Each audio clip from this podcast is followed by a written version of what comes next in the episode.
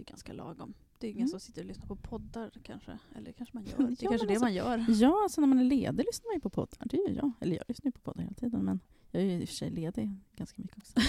Fast inte nu, utan du jobbar ju konstant. Mm. Jag lyssnar väldigt mycket på poddar när jag lagar mat och sånt där. Mm. Ja, det är så otroligt tillgängligt. När jag är ledig, ledig då vill jag mest ha tystnad faktiskt. Mm. Tycker jag är skönt. Men jag vet att många under semestern tycker det är skönt att ta liksom promenader eller bara sitta. Mm, men pratar med varandra. Ja. Jag och Henrik satt inte på tvn i morse när vi, han kom upp min frukost på sängen i morse. Mm. Uh, vi brukar alltid sätta på tvn då, liksom, i sovrummet. Men det gjorde vi inte den här gången. Vi satt bara och pratade. Det var ovanligt. Det kändes väldigt konstigt fast väldigt skönt. Jag, han frågade så här, ska vi sätta på tvn? Vad vill du? Så jag bara, nej, jag tror inte det. Men vad tittar ni på då? När ni tittar? Vi tittade på Matrix Reloaded. Vi har försökt titta igenom den tre gånger nu. Fyra gånger. Förlåt, vi somnar ifrån. Eller så är det något av barnen som kommer och stör. Varje gång. Alltså, vi tittar ju på serier och filmer på liksom, kvällarna. Mm. Men på morgonen då brukar vi sätta på antingen så att vi sätter på liksom, den här äh, brasan. Just. Eller så kör vi igång liksom, YouTube så här, politiska humor. Så här, talkshows. Ah, ja. Mm. Typ. Jag kommer jag inte ihåg något namn bara för det, men jag vet vilka du menar. Typ. För då kan man så här, titta på något, umgås, prata, kolla på det som sker, diskutera det. Mm. Men det är också, jag tycker det är ett bra sätt att hålla sig lite uppdaterad med vad som pågår i det mm. politiska i U S A i alla fall. Ja, jag känner att jag är så jävla arrad upp, vilket är så otroligt dumt idag när vi kör. Ja, alltså det, det är ju lite så här, det som händer nu, det, är inte, det händer inte så mycket. Alltså nu är det, det kommer ju förmodligen inte bli så att Trump avsätts. För även, även om de röstar på, för impeachment i huset så kommer eh, senaten in, att rösta emot eftersom de är majoritet republikaner. Vilka jävla... Oh. Så att, eh, det kommer inte bli någonting utav det. Eh, det kommer inte, förmodligen inte ens gå till impeachment. Utan, och även om han skulle bli impeached så kommer, kommer förmodligen konsekvensen inte bli att han avgår. Nej. Så att det kommer inte... Det kommer inte liksom man, och det tråkiga med det, de säger det att det är flera liksom, som ändå säger det att om man inte avsätter en president när de har konspirerat med en utländsk aktör kring valprocess, då får man fan göra vad som helst i U S A som president. Då verkligen. Finns det liksom ingen gräns. Men deras för förtroende har ju gått i botten. Det kommer bli så otroligt svårt för dem i sina liksom, diplomatiska relationer i framtiden. Ja. Vi har ingen förtroende för dem, vi kan inte ha det liksom. Det går inte, hur fan ska det gå?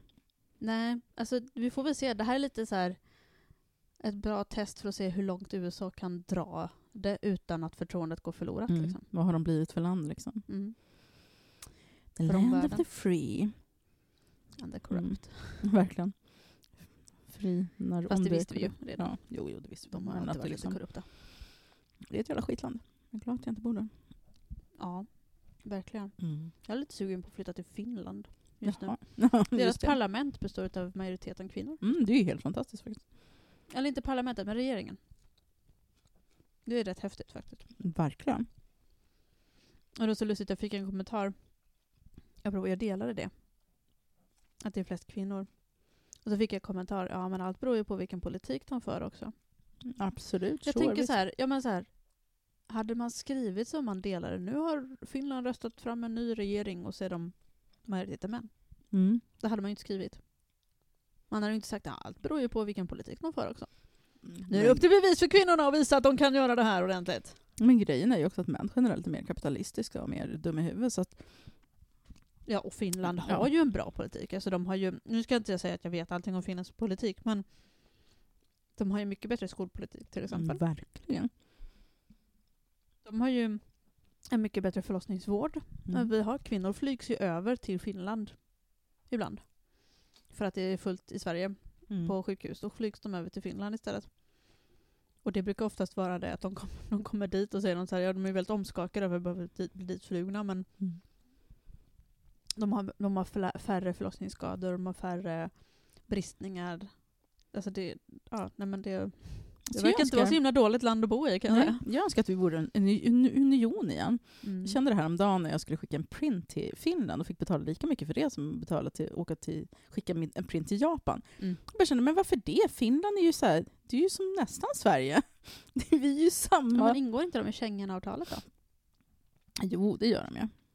Men det är fortfarande kostar lika mycket att skicka utomlands vilket land den skickar till. Men jag tänker så här, liksom, men vi är så här, även om fin, finska folket inte är samma. De är ju ugri, vad heter det? Ugriska, finsk. Fin... Finsk-ugriskt. Precis. Och... språkstam i alla fall. Ja, men också de kareliska folkstammarna. Mm, sibiriska bla, folkstammar. Bla, bla, är ju ett mm. helt annat folkslag än eh, Sverige, Norge, Danmark, nord, Nordens befolkning. Ja, om man inte räknar samerna.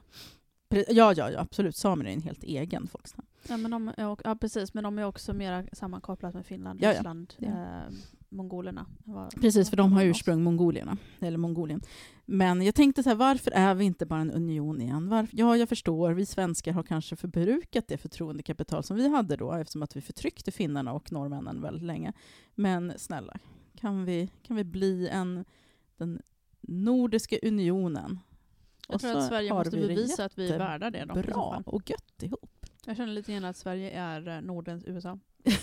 Tyvärr lite så. Förbrukat vårt kapital. Ja, verkligen. Men jag känner, jag känner otroligt starkt syskonskap med Finland och Norge. Mm. Och Island. Jag med. Och Island. Danmark också. Ja. Förlåt. Jag ska inte låta som en jävla häxa i mikrofonen. Men alltså, ja. Nej, alltså. Ja, danskarna ja. Så. De var med ja. gemensamt med tyskarna. De var de har med svenskarna. Eh, nu var det verkligen så här. Vi har inte ens börjat avsnittet. Hej och välkomna förresten. Det här är Postpatriarkatet. Mm. Eh, och året går till ända. Och det här blir ert nyårsavsnitt. Ni kan yes. stänga av nu och lyssna på högtalare med hela familjen på nyår om ni vill. Eller så kan ni fortsätta att lyssna. Det här är också avsnitt nummer sjuttiofem. Ja. Och eftersom vi inte har uppmärksammat någon av de andra jubileerna så får vi väl göra det nu. Det är alltid när man sitter och klipper så bara ah, fan, oh, det var femtio, det var fyrtio, det var sjuttio. Ja, vi skulle, ju säga, vi skulle ju säga till när vi kom till sjuttio, men det glömde vi av. Ja, nej, men det gör man. Man har ju fan ingen koll. Nej. Eh, men nyår, mm. alltså. Nu går vi till slutet. Jag kommer ihåg första avsnittet av den här säsongen och det här året. I den här podden så pratade vi lite om hur året tidigare hade varit och vad vi hade förhoppningar, för förhoppningar inför tjugonitton. Mm. Och jag kommer ihåg att vi sa så här. Eller vänta, vet du vad? Jag tänker att vi pratar mer om hur vi har haft det först kanske. Så kan vi ta feminismen sen. Eller? Ja, det kan vi göra. Berätta du. Jag, jag vet det? inte. Det kanske var en jättedåligt förslag för att jag vet verkligen inte. Ja, Shit, jag inte det här året. Någonting. Nej, alltså jag kommer ihåg att det här året har känts väldigt som att det har hänt otroligt mycket. Mm. Eh, kan bero på att vi har vänt upp och ner på hela vår tomt och det har varit mycket stress kring liksom, byggnationer och vi har byggt ett jävla hus på vår tomt och vi har rivit upp hela trädgården och sånt. Men också att det var så här otroligt skön sommar, mycket alkohol. Jag tycker att det har varit ett fantastiskt år. Även om det har varit otroligt mycket stress också. Juno började i förskolan så då helt plötsligt så måste jag börja jobba, eller måste, måste, men då kunde jag börja liksom jobba igen. Jag kommer ihåg hur det var när Tamlin började förskolan, det var samma grej då. Det var så otroligt länge sedan så jag minns ju liksom inte ens det, men jag minns hur det var att kliva ur det här mörka hålet som man befinner sig i när man är hemma med barn alldeles för länge. Första året är jättemysigt, då har man en bebis. Men sen blir det liksom bara som att man väntar på att någonting måste hända. Ja. Och det hände ju när Juno äntligen började förskolan nu. Sen har det varit lite jobbigt med att han har varit lite svår att skola in. Han var väldigt så här, vill vara hemma med mamma och gråtit mycket. Så att nu är det Oskar som lämnar honom på förskolan. Vilket också har gett mig så här otroligt mycket frihet. För att Oskar jobbar ju hemma nu. Yeah. För att vi har byggt ett hus åt honom som han kan jobba i. Och då lämnar han också på förskolan. Så helt plötsligt har jag en massa så här... Alltså hela liksom vardagen ser helt annorlunda ut nu än vad den gjorde för ett, två, tre år sedan. Liksom. Jag tycker att det är en helt rimlig eh, fördelning. Det är för det. Du har ju tagit allt det där innan och eh, det krävdes kanske ett, ett jävligt envist barn för att eh, mm. nu skulle få till den här maktfördelningen. Ja, för annars hade jag Oskar. Alltså, det är ju så att jag tar ju större delen av liksom, barnansvaret hemma och det har ju jag valt. Vi pratade om det senaste dag, eh, jag och Oskar, om att jag har medvetet liksom, gjort det valet. Jag är nöjd med det valet. Det har mm. haft fördelar. Vi hade inte varit där vi är idag om inte vi hade tagit de valen som vi gjorde. Sen har det varit en otrolig rysk roulette, för att det hade lika gärna kunnat gå åt helvete, men nu gick det bra för oss istället. Uh, och det är mycket för att jag har enablat honom väldigt mycket, och det skulle vi kunna göra ett helt avsnitt om, hur kvinnor enablar män och bär män framåt medan män alltid får cred, så att nu vart jag bitter igen. Mm. Men i, st- i stort så har det varit ganska det var stressigt som fan, och jag började känna på lite den här utbrändheten, men det har ändå varit ganska bra. Mm. Jag känner att det är på väg att bli bra. Mm. Om jag bara tar mig ur liksom den stress Det är stresspåslag som jag känner nu för tiden. Jag har haft ett um, bra dåligt år på något vis. Mm. Jag har haft, det har varit mycket som har varit bra. Um, du har ju har öppnat din egna liksom... keramikstudio hemma. Mm. Precis, det är ju helt fantastiskt. Att alltså kunna... det är ju sån jävla grej egentligen. Oh, alltså jag, jag reflekterade över det här en dag när... Eh, Alltså det var nu när jag höll på att producera in i slutskedet mm. innan julmarknaderna. Framförallt mellan julmarknaderna, när jag liksom skulle fylla på lagret inför den sista julmarknaden. Att det hade inte varit möjligt om jag hade varit haft som jag hade förut. Där det, det var väldigt bra. Jag hade en studio ihop med en annan keramiker i Huddinge. Eller jag hyrde in mig i hennes studio. Och det var jättebra. Men det här med att ha två dagar i veckan och försöka så här matcha det med... Eh, barnen är sjuka, kan mm. inte jobba då. Eh, pff, någonting annat händer och jag måste göra det, kan inte jobba då. Tågen är inställda. Tågen är inställda, bara det här att det tar liksom en timma dit och en timma hem, och jag kan inte sitta där hela dagen. Det är två timmars missad arbetstid också då. Precis. Eller bara det här, nej men jag känner fan inte för att göra det här idag. Jag gör det imorgon istället. Det hade inte gått. Så att det har ju varit en otroligt stor, och bara liksom jag, jag har ju ni som har varit på marknaden har säkert sett det själva, att jag har haft otroligt mycket keramik med mig, och det hade till och med kvar så att jag kunde göra ett litet keramikslapp. Nu är allting slut. Mm. Eh, hyllorna är tomma i princip. Eh, så det har, det har ju känts jättetrevligt. Men sen har jag också haft ett ganska tungt år på ett personligt plan, där jag har haft mycket gamla grejer som har seglat upp, mycket gamla trauman som har seglat upp, mycket gamla Eh, saker som jag har mått dåligt av. Ni som följde mig i somras på stories har säkert inte, någon av er undgått att jag har haft jättemycket ångest i sommar. Jag hamnade i någon form av svacka efter midsommar, där jag hade konstant ångest i två veckor innan jag fick medicin. Eh, så att det har varit ett tufft år också. Och jag har också eh, det är mycket så här att jag har kommit fram till att jag måste jobba lite med dels mina egna trauman, men också att jag nu, nu det vet man ju, att människor som går runt med odiagnostiserade ne- neuropsykiatriska funktionsnedsättningar, till exempel A D H D eller autism, eh, kan få problem med ökad ångest med tiden. Därför att saker och ting inte fungerar. Det, finns en, det, det, det liksom bygger upp en frustration kring att man inte fungerar som alla andra, och att man till slut inte riktigt orkar med det längre. Så att eh, jag har sökt hjälp och fått, jag ska påbörja en, en utredning förmodligen efter årsskiftet, strax efter årsskiftet. Den är i alla fall igång. Så en diagnos gör så stor skillnad. Ja. Alltså, även om man inte liksom, det löser ingenting, diagnoser försvinner inte för att få en diagnos. Nej. Men precis. Att kunna så här, wow, vänta, det var inte jag som var töm i huvudet, utan det här är, jag är en diagnos och då fungerar jag på det här sättet. Ja, men precis. Sen eh, Sen får vi se om jag kommer medicinera eller inte, om jag, om jag nu blir diagnostiserad. Men det är ganska stor sannolikhet. Jag fick ju väldigt högt utslag på A D H D-testet. Um, och liksom inte precis under liksom gränsen, om man tittar på de här bara skattskalorna för mm. autism. Uh, jag har en hel del autistliknande drag som, uh, um, som, ja, som spökar för mig. Framförallt i det sociala faktiskt, som gör det svårt för mig. Mm, det där känner jag att jag skulle vilja göra en diagnos, men nu gjorde vi bara en diagnos på, eller vi gjorde liksom bara A D H D-grejen, mm. för jag kände också att jag borde egentligen ha begärt att de kollade just autism också. Mm. Det är ju som sagt, det kommer inte lösa någonting. Skulle jag gå tillbaka och bara, men kan vi göra en utredning på det? Få ett svar, bu eller bä. Det gör ju ingen skillnad för mitt liv så, men jag tror att det skulle, precis som en A D H D-diagnos, så sätter det liksom fingret på vad som skaver, att jaha, men du har det här, och därför, rädslan är ju att någon ska säga du har inte det. Nähä, så jag bara fuck då. Ja, men jag minns det, för jag minns när du, jag hade ju hjälpt dig att passa Juno när du höll på med mm. din utredning, och jag minns att du uttryckte det, tänk om någon säger att du in, jag inte har A D H D, tänk om de bara säger att jag är dum i huvudet liksom. Mm. Eller som min psykolog sa, du kan vara både och. Precis. Det sa faktiskt en av mina läkare också. Att ja, mycket av det här kan ju vara att man bara har trauman också. Mm. Behöver inte betyda. Ja, man får av, av trauma, för det sa min psykolog också, att trauman i barndomen kan ge exakt samma liksom symptom som precis. A D H D, autism och sådana saker. Det är det jag tänker att kanske mina autistiska drag. Eh, sen har ju jag barn som har diagnostiserats med autism också under året. Så att det är ju inte jättekonstigt om det ligger i släkten och det finns och det någonting. Är ju liksom så arvsligt också. Precis, att det liksom lite gärna ingen rök utan eld.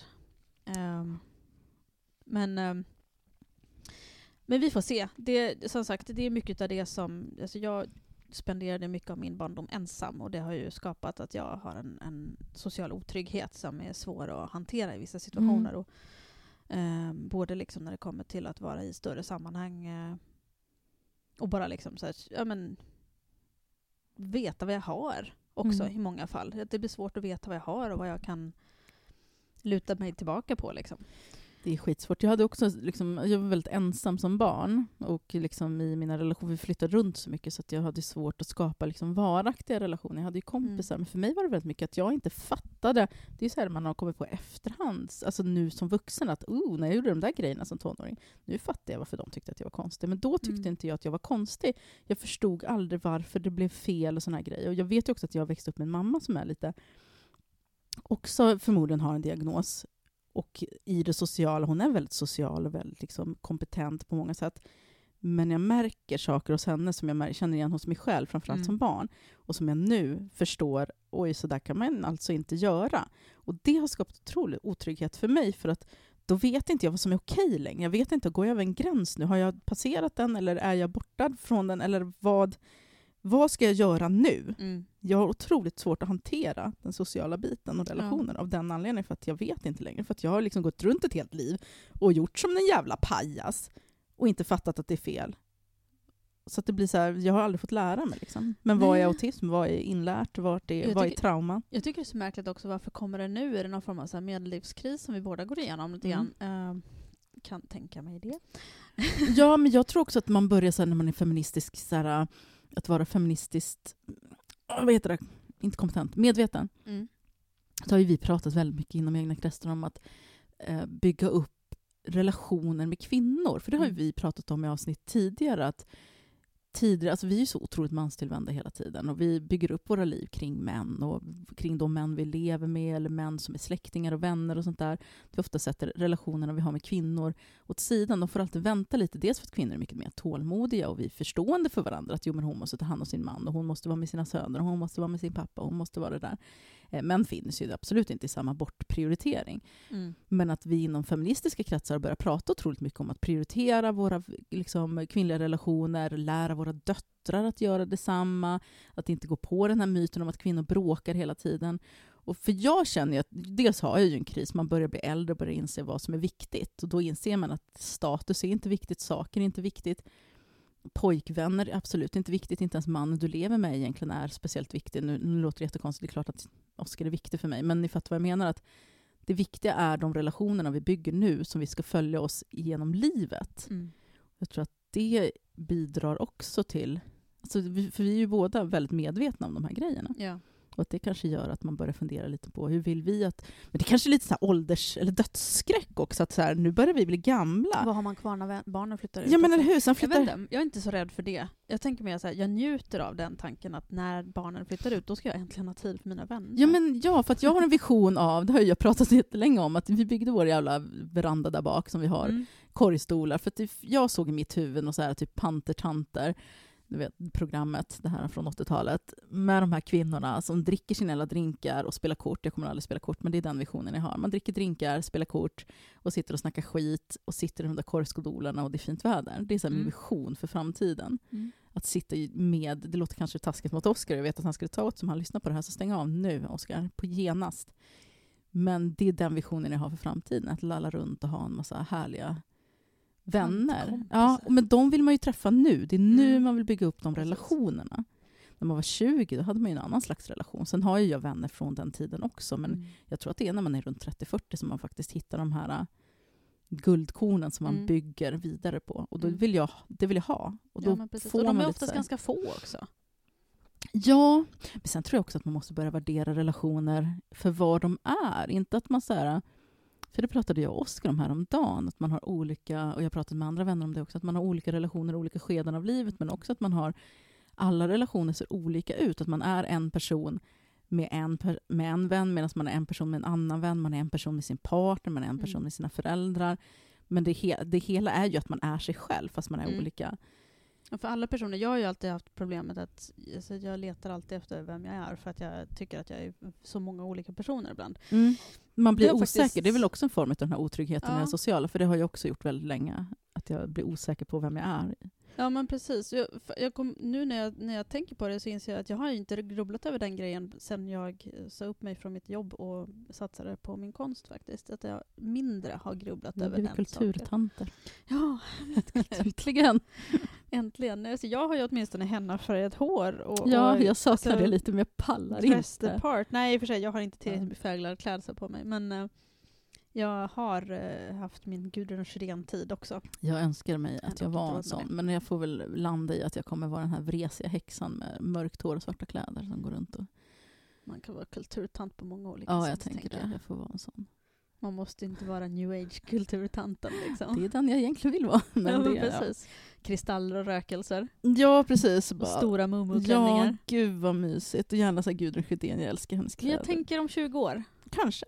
Då är vi kanske man, redo alltså, för detta. Ja, för att man är ju ständig förändring. Nu har jag sett likadan ut i tjugo år, men generellt så är man ständig förändring. Du vet inte vem du är när du kommer ur den här medellivskrisen heller. Nej, alltså det är så jävla spännande egentligen att man mm. hela tiden... Alltså man trodde väl någon gång när man var tjugo, när jag, för jag kommer ihåg att jag tänkte att när man är fyrtio, fan vad skönt det måste vara då. För då är man äntligen färdig med vem man är. Alltså då har man fattat. Bara, nej, förlåt. Alltså alla ni som är tjugo som lyssnar och tror att man vet någonting när man är fyrtio. Jag alltså, har inte my shit together, kan jag säga. Jag tycker att jag vet mer om mig själv nu än vad jag gjorde för tio år sedan. Betydligt mycket mer. Jag, tror, jag känner ju i mig att jag verkligen inte är klar. Jag, känner mig, jag har en oro i mig som gör att jag vet att jag inte är klar. Sen har den oron bety- bety- liksom beror på A D H D om det är att jag faktiskt inte är klar. Det vet jag inte ännu. Men däremot så jag känner en, en, en trygghet i det jag vet på något vis om Exakt mig själv. Exakt det ord jag skulle använda också. Ja. Att jag har landat med det. Så här är jag. Ja. Det finns mindre smickrande sidor och de vill jag jobba på. Men mm. man, ja, är inte lika, man är lite mer förlåtande på något vis. Ja. Och, och en känsla av att att eh, så får det vara, liksom lite grann att jag måste, man måste inte sparka på sig själv för att man inte är där man tror att man Nej, skulle ha varit vid det här laget. Liksom. Ja. Och det tycker jag är väldigt skönt. Och jag, jag tror att jag och min man pratar om det rätt ofta också. Att, att det, det är så skönt att bara känna att men, visst finns det saker i livet man skulle vilja ha gjort, men mm. det är ändå rätt mycket av det som man känner att jag är nöjd med det jag har gjort och att det ska bli kul att se vad som kommer härnäst. Istället för att man hela tiden så här... När, jag, när, när, när det här har hänt... Alltså man sätter upp så konstiga mentala mm, målbilder verkligen. För sig själv hela tiden. Att när jag är den här åldern, då ska jag ha gjort det här. Och när, när, jag, är, när jag är sextiofem, då kommer jag vara sån här. Eller liksom, när jag är trettiofem, då kommer jag vara sån här. Och sen kommer man till trettiofem och inser att man är ungefär som man var förut. Men man har fått istället en lite större acceptans för att man faktiskt är som man var förut. Och att man inte förändras så vansinnigt mycket. Alltså det är så himla relevant nu också när det är så nyår, för då ska alla komma med nyårslöften. Oh, Gud, jag hatar om att de ska bli så jävla mycket bättre människor och de ska bli bättre på det här och de ska ha olika så här livsmål i livet. Där om, och jag tror att det ökar otroligt mycket mer den här tanken om att man är misslyckad om man inte har lyckats med de här målen som alla ska ha. Och de mm. flesta målen utgår också från en väldigt kapitalistisk föreställning kring vad som innebär att vara lyckad. Mm. Att du ska ha lyckats med en viss utbildning, du ska ha rest, du ska ha tjänat pengar, du ska ha ett jobb, du ska ha en karriär. Eller en viss kropp. En viss kropp. En den är viss inte kapitalistisk, partner. Men den blir ju det för jo, att den är kapitalistisk alltså, gymmen också. Tjänar ju aldrig så mycket pengar som efter hela bantningsindustrin som gör så otroligt mycket pengar på kvinnors själv, självhat och ja. Liksom, tvivel. Och de får jättemycket pengar direkt efter nyår eh, på grund av alla nyårslöften. Mm. liksom, det är så bizarr grej egentligen. Skippa gymmet hörni. Jag bygger, bygger upp och du river, river ner. Hurra, du måste flytta på dig. Ja, hur har året varit i övrigt då? Och som jag sa, i början av året så spelade vi in då ett avsnitt där vi frågade oss hur tjugonitton skulle vara. Eh, och då minns jag att då, det vi frågade, tänkte på mest var så här, är det här året vi slutar att dreva så jävligt? För det är så mycket drev hela tiden. Just. Vi är ju som sagt väldigt mycket inne på sociala medier, så om ni söker någon slags feminism som utspelar sig i orten eller på landsbygden, då är ni på helt fel podd, tyvärr. Jag är ledsen att förklara det igen. Men jag vet eller att en del så är det så här, vi vill höra vad alla de här jävla stockholmarna pratar om. Kanske det. Precis, de här två privilegierade Stockholmssubbarna som sitter här. Eh, det är vi. Nej, vi Nej. har absolut inte slutat dreva. Jag tycker att, ha, att vi har bättrat oss. Inte i att eh, vi har inte slutat dreva, vi säger jag, men jag menar liksom vi som grupp feministisk. Eh, men det känns som att vi är mer medvetna nu och vi säger ifrån tydligare när det börjar spåra. Mm. Alltså vi som står utanför och ser det hända. Eh, däremot så har det ju varit ganska mycket under året i våra kretsar. Mycket uthängningar, smutskastning av kvinnor som kanske till exempel har likat fel bilder på Instagram eller följt fel konton. Stina Wollter är ett exempel på en person som likade helt fel sida och blev uthängd som någon slags feministisk eh, fiende och svikare.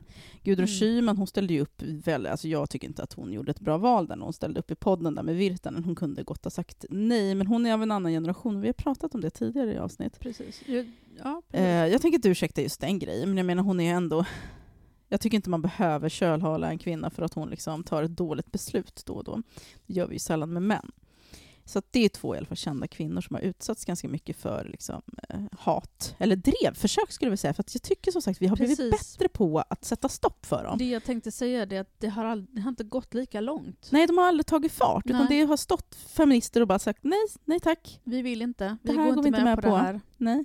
Och det tycker jag är en otroligt positiv utveckling. Ja. För det är ju väldigt många okända kvinnor också som har drabbats. Så att då är det skönt att det faktiskt finns ett stopp. För så var det inte förut. Utan då, kunde, då blev det liksom att folk blev uppsagda från sina jobb för att det blev för högt tryck i sociala medier. Men nu är det, även om de kvinnor som drabbas mår, mår precis lika dåligt som innan, eh, så är det i alla fall en positiv utveckling som jag hoppas kommer att bli mycket mer tydligare ja, ju mer tiden går. Att vi, det känns som att vi har tröttnat lite. Ja, jag tror också det. Det, alltså, det gick lite fluga i drev ett tag. Mm. Det känns så här, alltså, ordet drev blev ju liksom typ populärt då, tjugo arton. Mm. Innan det så var det i princip ingen som visste vad drev var. Eller Nej, det här precis. gate. Att allting satt, alla satte gate efteråt. Mm. precis. Det, ja. Ja. Men sen så påverkar ju liksom, även om, om dreven har blivit mindre omfattande så påverkar det ju fortfarande hela liksom, samtalet. Det är ingen som vill bli uthängd. Man är ju inte van vid det. Jag tänker bara på så här, även människor med större konton. Jag tar Anna Apan satt i granen som har blivit utsatt för en massa skit genom åren.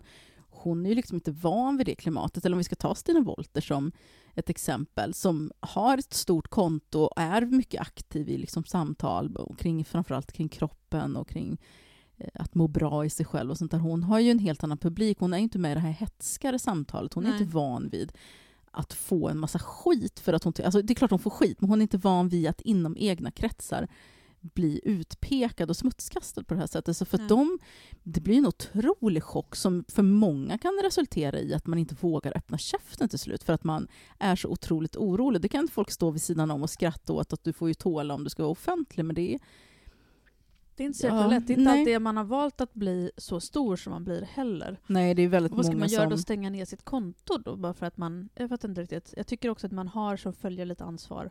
Precis. Men mm. sen det är ju sig. inte är att förknippa igen återigen med kritik. Det är helt okej att få kritik. Det var okej att Gudrun Schyman fick kritik också. Men här... Ja. Ni förstår, det är ju en fin linje där. Men jag tycker ändå att vi har börjat bli mycket bättre på att faktiskt tydliggöra den och så här, försöka skilja på saklig kritik och det här liksom nedrivandet av varandra. Mm. Um, nej, men det är mycket som har hänt i år som sagt. Alltså, vi får gå igenom lite grejer. Um, vad som har hänt. Det är flera, mm. vi pratat om det här med shadowbanning, men också verklig banning. Att Precis, kvinnors konton har blivit nerplockade. Och det finns ju fortfarande kvinnor som drabbade av det här. Jag vet att... Eh, Eh, till exempel hon som har kontot Kobran hugger till, som inte heter Kobran hugger till längre därför att det kontot har blivit nedplockat av oklar anledning. Hon fick tillbaka under ett dygn efter några månader eh, och sen försvann det igen och det har varit borta sedan dess. Eh, hon heter nu till den B N S Baby istället. Mm. Och det är så sjukt för att hon liksom...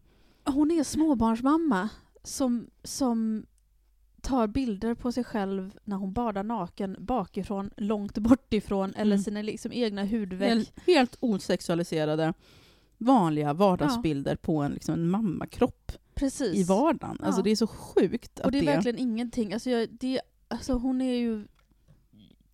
Ja, nej, jag vet inte, jag förstår inte hur man kan bli så provocerad av, av en sån grej att man anmäler det. För det, är liksom, det finns ingenting...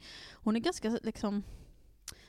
Jag vet inte, hon är trevlig. Hon är inte... Hon är inte Hon går inte runt och trycker Nej, det här i någon annan sak. Hon provocerar inte. Hon muckar inte, inte gräl. Hon Nej. är inte konfrontativ på något sätt. Nej. Hon sitter på sitt hörn av nätet och sköter sig själv och skiter i det andra. Hon liksom. visar lite så... vanlig jävla livsglädje. Och sen så blir det liksom...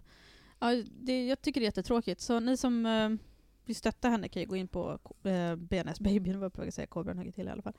Eh, B N S Baby och, och följa henne där. För att hon finns mm. ju kvar. Ja. Eh, i en ny tappning, men hon försöker ju få tillbaka sitt. Men det är väl men det är, hon är inte rända. Nej. Och Stina Wollter fick väl också sitt kontrollerat lack ja, tag. Det är flera kvinnor som har liksom fått dem nedstängda både så här permanent men också i perioder. Jag har fått kontot nedstängt två gånger det senaste året tror jag. Jag har lite svårt att bedöma tid. Men det har kommit tillbaks, men det är så här det, det skapar en otrolig otrygghet, men själva den här diskussionen kring det här har ju handlat väldigt mycket om så här, algoritmer eller kvinnohat. Då är det så här, förnumstiga män då som ska så här, nej ni förstår ingenting. Det är algoritmer det handlar om. Det är, ha, det är inte ett kvinnohat som det baseras på. Bla bla bla bla bla. Och det är ju faktiskt inte sant alls. Och det är inte jag som en så här konspiratorisk feminist som ser liksom kvinnohat och allt som säger det, utan det är liksom konkret fakta. Det kom ju ut en jättestor artikelserie om just hur, hur var det på Facebook eller Google? Facebook. Facebook. Hur arbetssituationen ser ut på Facebook. Vilket förklarade ganska mycket hur allt det här fungerar och vad det beror på. För det är ju liksom väldigt o- alltså det är outbildade människor från hela världen, främst Amerika. Ungdomar, alltså unga människor ja, som precis. jobbar. Det är sådär förstagångsjobbet. Precis, liksom. Som blir anställda. Får någon så här jättesnabb utbildning. Vi kan inte dra det nu, vi har pratat om det i ett avsnitt. Ni får leta reda på det. Eh, som de drar igång, eller får en snabb utbildning. Utsätts för otroligt mycket liksom. Jag hittade avsnittet, det är nummer femtioett i dödsskuggans dal. Ja, lyssna på det då. Där de utsätts för otroligt mycket liksom kvinnovåld, våld, eh, hat, rasism, pedofili. Alltså de, de får ju se allt det här materialet som filtreras bort. För ni Precis. förstår inte hur mycket sjuka människor, eller det vet ni, som sitter och laddar upp grejer. Det är allt från halshuggningar till våldtäkter till, till barnamord. Liksom. Döda kroppar hit och dit. Och det ska de sitta och konsumera dag efter dag på arbetstid. Under dåliga arbetsförhållanden. Få väldigt dåligt betalt. Var ut, outbildade då. Och så är det ju som sagt vanligt folk. Och kvinnohatet är ju liksom rådande bland alla. Och väldigt många gånger så blir det ju kanske då att man klickar bort saker snarare hellre än att behöva gå igenom det till slut. Mm, hellre fälla än fria. Precis. Det, det, är jätte, det är ju så också att de måste lägga in ett visst... Alltså de får ju, jag tror att de får lön också lite grann utifrån hur, mycket, hur bra de presterar. Mm. Så det är fler poster du går igenom. Ja, så att det är så absolut att det blir väldigt mycket snabba beslut. Och det människor som sitter, ja, så det är absolut människor som sitter där och tar de här besluten. Det är inga robotar och algoritmer. Men samtidigt så måste man förstå, som vi pratade om i det alltså, eh, avsnittet, att det är inte så enkelt som att det bara är dumma män som sitter och bestämmer, utan det är ju liksom en ungdomar i ganska utsatt arbetssituation. Mm. Som också utsätts då för våld på arbetsplatsen. För Precis. det jobbar ju killar där som också blir våldsamma. Och någon har ju begått självmord och någon har ju hotat. Och det är liksom... Mm. Ja, men de fick ju stänga ner arbetsplatsen. De berättade det i artikeln. De fick stänga ner arbetsplatsen någon dag för att det var en av dem som hade blivit avskedade som ja, hotade dem att komma tillbaka och mörda alla på kontoret. Så att mm. de fick liksom... Ja. Och meanwhile gnäller vi över att vi får våra konton nedstängda. Ja, och att vi Vilket... får visa liksom en halv bröstvårta. Alltså shit, kan folk sluta med det här att rätten att visa pattarna på nätet? Fattar ni inte att det kommer liksom gå Först... ut över oss? Precis, förstår ni inte att det öppnar dörren, dörren för porr? Så, nu har vi sagt mm, det. Nu har vi sagt Sista sluta. gången förhoppningsvis. Sluta visa nipplarna, det är ingen rättighet. Nej. Det är inget problem heller att vi inte får göra det. Um, men ja, det är mycket som har hänt som sagt. Uppstarten, vi, vi kan ju inte låta det här passera. Uppstarten av gardet. Just det, var det mars? Det var mars tror jag. Mm. Jag blev också inbjuden men jag kunde inte komma. Och sen så vart jag så här, fan jag vet inte om jag vill vara med. Mm, alltså jag, tyckte, jag tycker så här, det är en fantastiskt bra idé om det här nätverkande inom feminismen. Det har jag pratat med många feminister om. Att det vore så jävla fett att kunna liksom, att samarbeta mer, nätverka mer. Liksom, jag vet inte om det är bra för feminismen som politisk rörelse, men det är bra för oss kvinnor som är feminister, tänker jag, att man kan liksom skapa olika nätverk som liksom både folket som följer kan delta i på olika sätt. Att skapa liksom någon slags sammanhållning. Jag tycker att det behövs också. Jag tycker inte att man måste störta patriarkatet i varenda feministisk liten grej man gör. Ibland kan Nej. Det vara mysigt att sitta och fläta varandras hår också. Och nu menar jag inte att det var det gardet ville, men att de, det handlade om, som men, jag förstod det, nätverka ihop precis. Och bygga någonting tillsammans. Och idén att man samlar, att folk, alltså att feminister får publicera på sin egen sajt, en samlingssajt, mm. uh, är ju jättegod.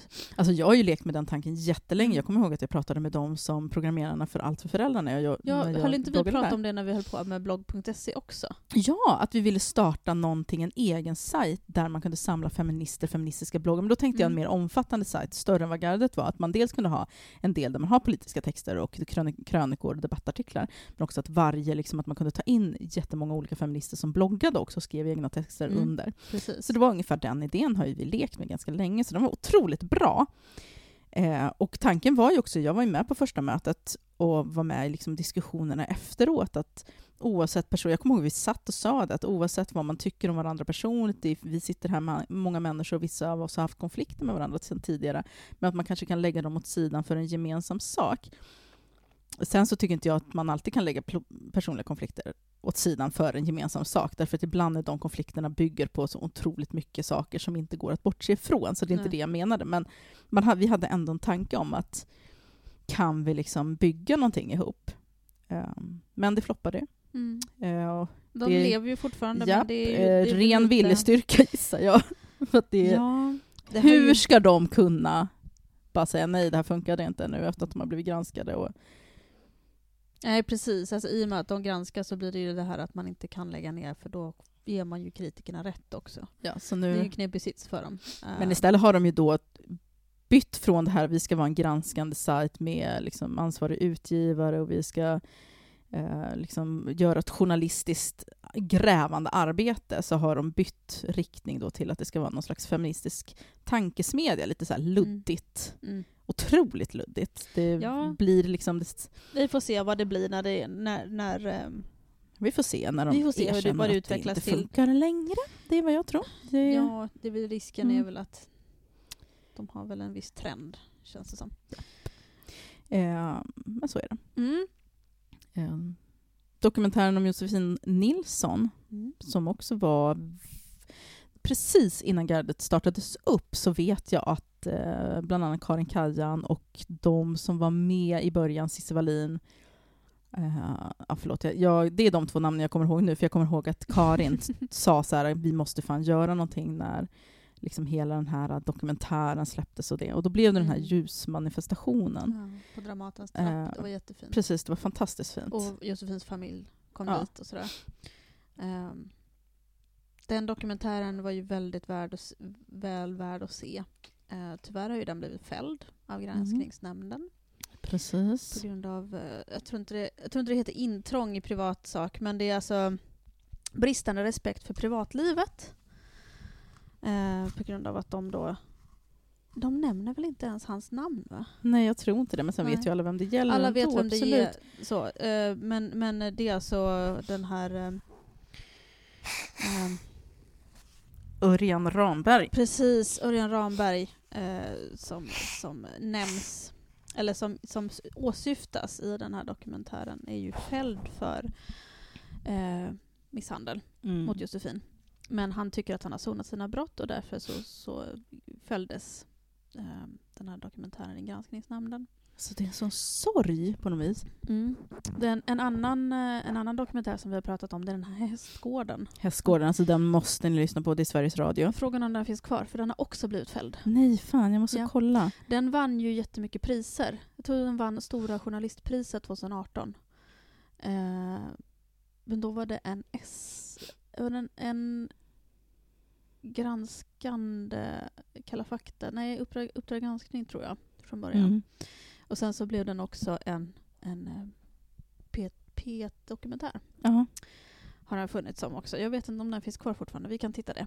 Eh, men den är också fälld mm. i granskningsnämnden för eh, bristande respekt för privatlivet. För att man kan... Eller rättare sagt, nej. Den är väl förtalsanmäld tror jag. Eller något sånt där. För att eh. där, den... de nämner inte heller honom i namn, men det gick att identifiera honom på grund av att några av de som utsattes för honom använde sina egna namn. Så här det var står han själv det. Som anmälde. Ja. Så här står det på P etts eh, dokumentär, Sveriges Radios hemsida då för P ett Dokumentär. Vi har avpublicerat serien Hästgården. Här kan du läsa varför.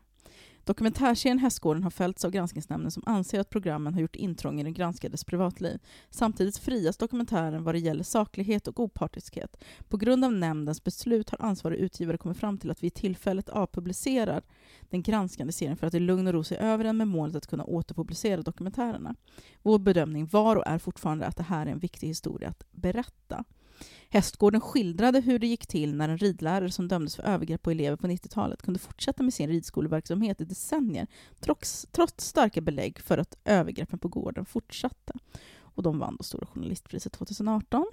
Eh, och det här är så jävla sjukt, för du vet ju Kapten Klänning som alla är väl förtrogen med. Han har ju startat någon jävla hästgård någonstans i en jävla byhåla där liksom föräldrar skickar sina små tjejer att rida. Mm. Tonåringar. Och det är så här, det, det är själva. Så otroligt jävla deprimerande att det här sker. Och under tiden då också så har vi då, om vi ska ta upp det, eh, förtalsåtalet mot till exempel Cissi Wallin, men också mot flera andra kvinnor som har blivit utsatta för att ja, men de har blivit anklagade, åtalade och dömda för förtal. Cissi vart ju dömd nu för förtal och dömd att betala nittio tusen. Nu så går det ingen nöd på henne, så att det här förtalsåtalet kommer ju inte på något sätt, även om jag förstår att det var påfrestande för familjen och så. Det försätter inte henne i ekonomisk kris. Men, precis, men det men gör ju det med andra kvinnor. Mm. Och att, jag tycker att vi absolut behöver prata mer om vad förtalslagen innebär. För mm. att det är ju egentligen en lag som ska skydda kvinnor och som faktiskt i st- största del gör det. Därför att det är mest män som faktiskt anmäls och döms för förtal. Jag kom, kommer inte ihåg om det var Maria Sveland som skrev någonting om att det är inte så här förtalslagen är men- menad att användas. Nej. Meningen var hela tiden att man skulle kunna berätta vad som har hänt en själv. Um, men att man inte får prata om andras övergrepp. Eh, bland annat, men också att det, det absolut kan finnas en, en eh, att man inte får nämna namn och sånt där. Du har rätt att berätta vad som hänt, men du får inte nämna namn. I Cissis fall så är ju hon ju en stor känd person, så hon, eh, när hon publicerade ett namn och det spreds och andra kända personer, jag gjorde också det, delade det. Ja, så andra sprids, medier också. Ja, så sprids det ju. Eh, I Cissis fall så har hon ju inte bara berättat om det som har hänt henne, hon har ju även berättat om det som har hänt andra. Eh, och utifrån sitt egna perspektiv. Alltså det är tredjehands- och fjärdehandsinformationer. Och det kan jag tänka mig att de, när de har dömt, har tagit hänsyn till. Det är bara ren det. spekulation från ja. min sida. Men dock. Jag tror det, för eftersom man brukar döma, jag, som jag har förstått det så brukar man döma förtal starkare när man pratar om, när det handlar om andra personer än, alltså man själv inte har blivit inblandad. Ja, jag tänker att om hon bara hade berättat så här, hej det var Fredrik Virtanen våldtog mig, då kanske... då kanske inte hade lett till åtal. Däremot så är jag övertygad om att Virtanen, som en kränkt jävla bebis, hade anmält oavsett. Ja. Men läser man förundersökningsprotokollet så ser man ju också att det är ju otroligt mycket andra grejer som hon också har skrivit ut. Men det är skitsamma, för att förtals, den här grejen handlar inte bara om henne, utan det är flera andra kvinnor som redan har blivit dömda för förtal för att de i liksom Facebookgrupper har berättat att de har blivit våldtagna, och då har de bara berättat att de har blivit våldtagna. De har inte berättat något tredjehands eller fjärdehandsinformationer eller liksom någonting om någon annan. Och det tycker jag är mm. oroväckande, för det känns som att så här, män har fått vittring på det här nu. Att det är så här, nu har vi hittat ett verktyg. Det här är verktyg, det, wow, det är så typiskt. Vet. Kvinnor kommer på sätt att skydda sig själv. Att vi behöver, nu är det inte kvinnor som har kommit på förtalslagen, men vi har så här har vi en lag som ska skydda kvinnor från att bli utsatt, utsatta för män som smutskastar dem och, och bla bla bla bla bla. Nej, men vet du vad, undrar vi ska ta den lagen och göra den till våran, där vi kan få tyst på kvinnor. Det räcker bara med att typ hota kvinnor att jag inte anmäler det för förtal. Precis. För alla har, till skillnad från Cissi Wallin, inte nittio tusen att liksom gräva fram. Nej. Och de har inte heller den position som hon har. De har ju pratat mycket om att de, då gör man insamling och systerskapet ska hjälpa alla kvinnor. Vi samlar in till alla kvinnor. Men hur ska du samla in till en kvinna som du inte ens vet existerar? Mm. För att de flesta kvinnor som anmäls och döms för förtal, åtalas och döms, har dig? inte det. Nej, de har inga stora plattformar. De har inte kontakt. De kanske inte ens får utrymme. Då kan man säga, ja, men då kan ju de bara mejla någon kändis. Men det är ju inte säkert att det leder någonstans. Jag råkar ju veta att en av de här kvinnorna har blivit liksom våldtagen av en man som flera kända kvinnor och feminister känner och tycker väl bra om och inte vill ta ställning till. Hon får ju för fan ingen hjälp och stöd. Alltså, det är ju så jävla sjukt. Och nu, ska den här, nu har de fått vittring på det här, männen. Jag lovar att vi kommer se så mycket fler sådana här åtal om inte vi sätter ner foten nu. Det är så himla knepigt, för det här är liksom Jag tror att man kan säga det på två olika sätt. Dels att det här är männens sätt att få tyst på kvinnor nu när vi äntligen börjat berätta mm. vad som har hänt. Men också... Vi sa ju det. MeToo ja, kommer att ha en backlash. Det kommer att få en backlash. Det kommer att hända någonting. Vi får se vad det blir. Nu kommer det. Mm. Tyvärr är det ju så. Men det är också, tänker jag, att i den här processen, alltså även män som upplever sig själv förtalade, det är ju inte så att Virtanen går segrande ur den här processen oavsett. Alltså jag vet inte. Alltså alla vi vet ju att han är ett jävla slem. Oavsett vad liksom Sissi eller någon annan säger. Oavsett vad du tycker, du som lyssnar tycker om Sissi, så vet vi att Virtanen är ett jävla slem. Det finns otroligt mycket. Och det hatar jag också för att det finns otroligt mycket dokumenterat om honom. Folk som har berättat, folk som har sett med egna ögon, som har bevittnat. Nu försöker ju liksom hans... De som tror på, på Virtanen eller de som hatar Sissi får det till att så här...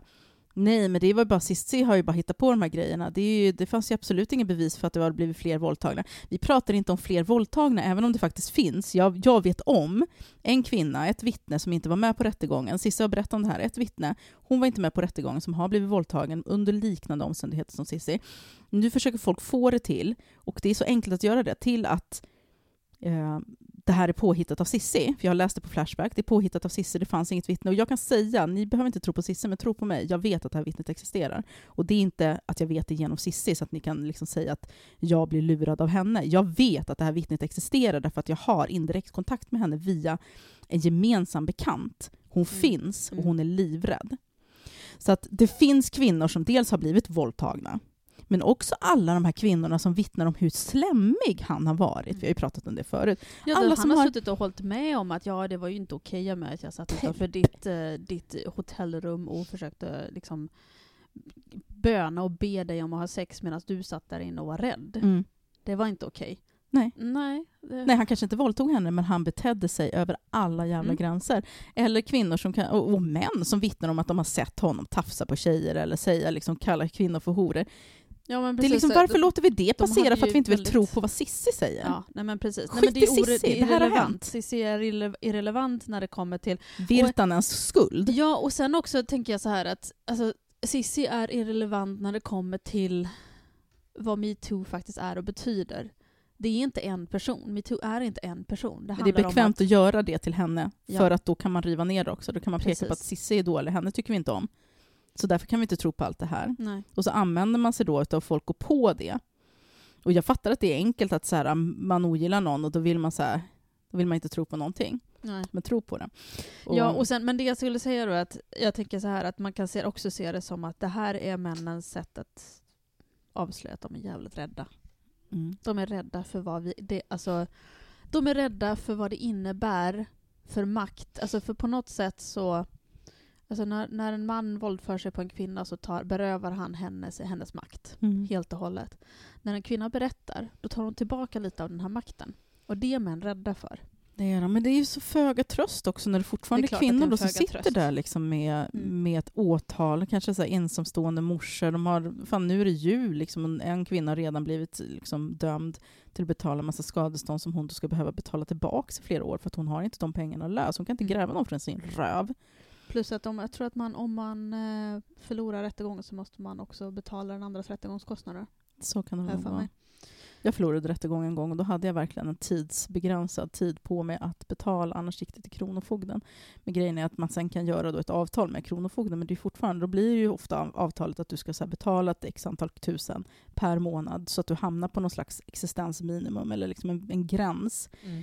Och ska du då ha barn som kanske har aktiviteter, det ska vara julklappar, det ska vara födelsedagar, det ska vara liksom vinterkläder, ni ska ha ett liv. Alltså det här förstör så otroligt mycket. Mm. Och det är så här, ja, jag förstår att det är deras dödsryckning att de vill, fast det är inte en dödsryckning nej, därför nej. Att män kommer alltid tillbaka på fötterna. Ja, och det, det jag, jag tror det att Virtanen... Jag tror att det kommer hända någonting sen. Jag hoppas att det ändå kommer att komma någonting ur det här. Vad, det får vi se. Men... Det kommer, vissa saker kommer normaliseras, vilket är positivt. Alltså att vi liksom bara det här att vi pratar med varandra nu, att vi inte skäms på samma sätt som vi gjorde förut, utan så här, det här hände mig, det var inte jag som gjorde fel, det var ju han precis. Som gjorde fel. Mm. Men sen tror jag så här att som med Virtanen eller med alla de här jävla kända männen eller okända männen för den delen. Om vi så här, tittar tillbaka typ på Bjärsta-våldtäkten, en, en känd våldtäkt som alla känner till, att våldtäktsmännen kommer alltid upp på topp till slut ändå, därför att när en viss tid har gått har folk glömt bort. De slutar bry sig, de tycker att han ska ha en andra alltså, chans. Sina brott. Och absolut, jag tycker också att människor ska ha rätten att kunna rehabilitera, sona sina brott.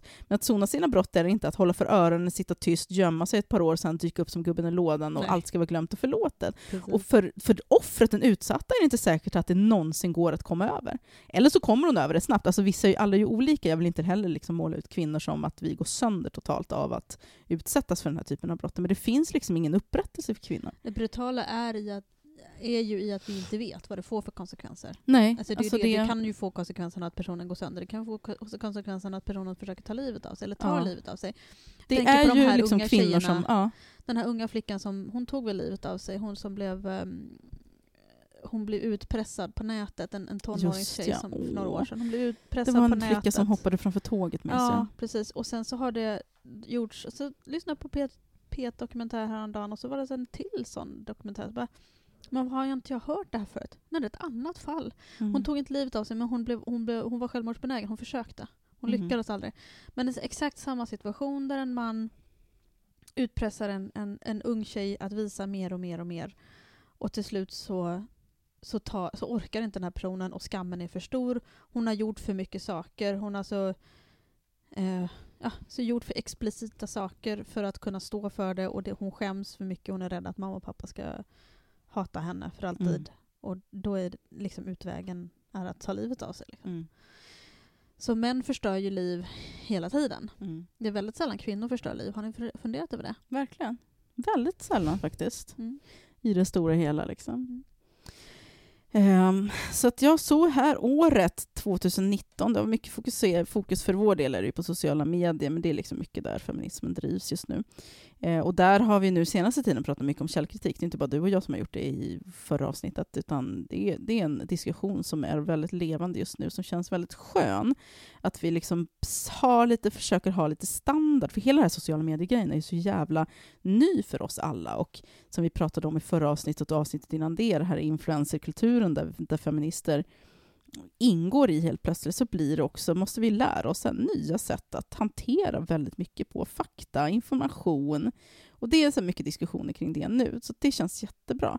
Men sen har vi också sett en backlash. Eh, jag, det finns ju lite så här kvinnopoddar eh, med kvinnor. Jag vill inte, jag vill inte peka ut någon podd nu för att det är skitsamma. Men det har blivit lite så här edgy. Jag har läst, både lyssnat på poddar, jag har läst artiklar, jag har läst liksom återkommande under året en ny så här sätt att många feminister, dels är ju det här med fillers och skönhet, och nu helt plötsligt så ska det vara liksom empowering att visa sig mm. halvnaken och sexy och twerka om man ska ha läppstift och sexy underkläder och sånt, men också det här att många vill återgå till någon slags hemmaliv och nej, men återgår till någon slags mer traditionellt kvinnoliv. Det är som att de har glömt bort nej, men vad som har hänt, alltså glömt bort vad det är vi slåss för. Ja, verkligen. Linda Skugge skrev ju ett inlägg som heter "Yngre feminister borde tacka boomers istället för att håna dem". Och det, det kommer jag ihåg, vad fan var det? Jag läste någon jävla artikel som var ganska usel. Uh, det var nog någon av tjejerna i Della Q som skrev att uh, angående Linnea Claesson att ja, men vi, vi som är gamla, vi fattar ju ingenting. Vi fattar ju inte nätet överhuvudtaget. Jag bara kände så här, men kära lilla vän. Det är ju för fan vi som uppfann liksom hela den här kulturen vi har här på nätet nu. Mm. Det är ju vi, det är vi som är uppvuxna med internet. Det är ju vi som har lärt oss internet. Ni mm. har ju trillat in i det. Vad fan vet ni? Vänta lite. Men Lin, äh, Linda Skugge som är en pionjär äh, när det gäller framförallt så här internetfeminismen också. För att hon bloggade ju väldigt tidigt. Äh, och skrev otroligt mycket roliga grejer. Hon skrev i alla fall, yngre feminister borde tacka boomers istället för att håna dem. Skönhetsoperationer, stanna hemma med barnen. Just nu finns en trend bland yngre kvinnor som menar att allt kan vara feminism bara de mår bra. Men de här unga kvinnorna borde tacka snarare än att snarare håna den äldre generationens feminister. Vi har ju liksom eh, banat vägen så att säga. Mm. Och då menar jag inte vi, jag menar faktiskt de som är ännu äldre. Alltså de tack som vare, grupp åtta liksom. Precis, alltså sjuttiotalets feminister. Ja. Tack vare dem så är ju vi fria att få för den? oss att, att, att, att smink och, och ytlighet överhuvudtaget är empowering. Det skulle vi inte fått för oss om vi var kvar på deras tid. Nej, men vi har det för enkelt. Liksom. Vi har det så enkelt så att vi liksom börjar gå tillbaka i träsket. Istället för, och jag tycker det är lite så här ledsamt. Om vi ska prata lite om vad man har för förhoppningar om det nya året till exempel. För nu går vi in ett nytt år. Det är tjugo tjugo. Det är ju skithäftigt egentligen. Um, vad har man för förhoppningar oh, där? Då tycker jag att det är en förhoppning att vi ska komma ihåg tidigare, alltså vår historia, vad vi kommer ifrån, vad vi har kämpat för, och att vi är inte framme vid målet än, utan det är en ständigt pågående process där vi tar två steg framåt, alltid ett steg bakåt, och vi motarbetas, motarbetas precis hela tiden. Precis. Jag kan känna lite grann så här att när, när människor som är unga feminister bara, ja ah, men jag har kämpat, nu vill jag bara sminka mig och få vara mig själv en stund, bara lilla gumman. Jobba lite till liksom. Alltså, du har inte kämpat, det var någon annan nej, som kämpade åt dig. Precis, du har bara suttit där och varit arg ett halvår och, och det var jobbigt. Ja, det var jättejobbigt för dig att sitta och vara arg över allt som är orättvist. Men det är inte feminism att ge upp och bara, nej men nu ska jag, nu ska jag göra, ägna mig åt self-empowering ut, liksom med typ kosmetik eller operationer eller liksom att bara inte göra någonting. Därför att det är self-empowering och det är feminism. Nej, det är det inte. Alltså jag följer ett konto. Jag tänker inte hänga ut henne. Hon är amerikanare så spelar det kanske ingen roll. Jag började följa henne för att hon var doula och jag var liksom inspirerad av mycket av det hon skrev.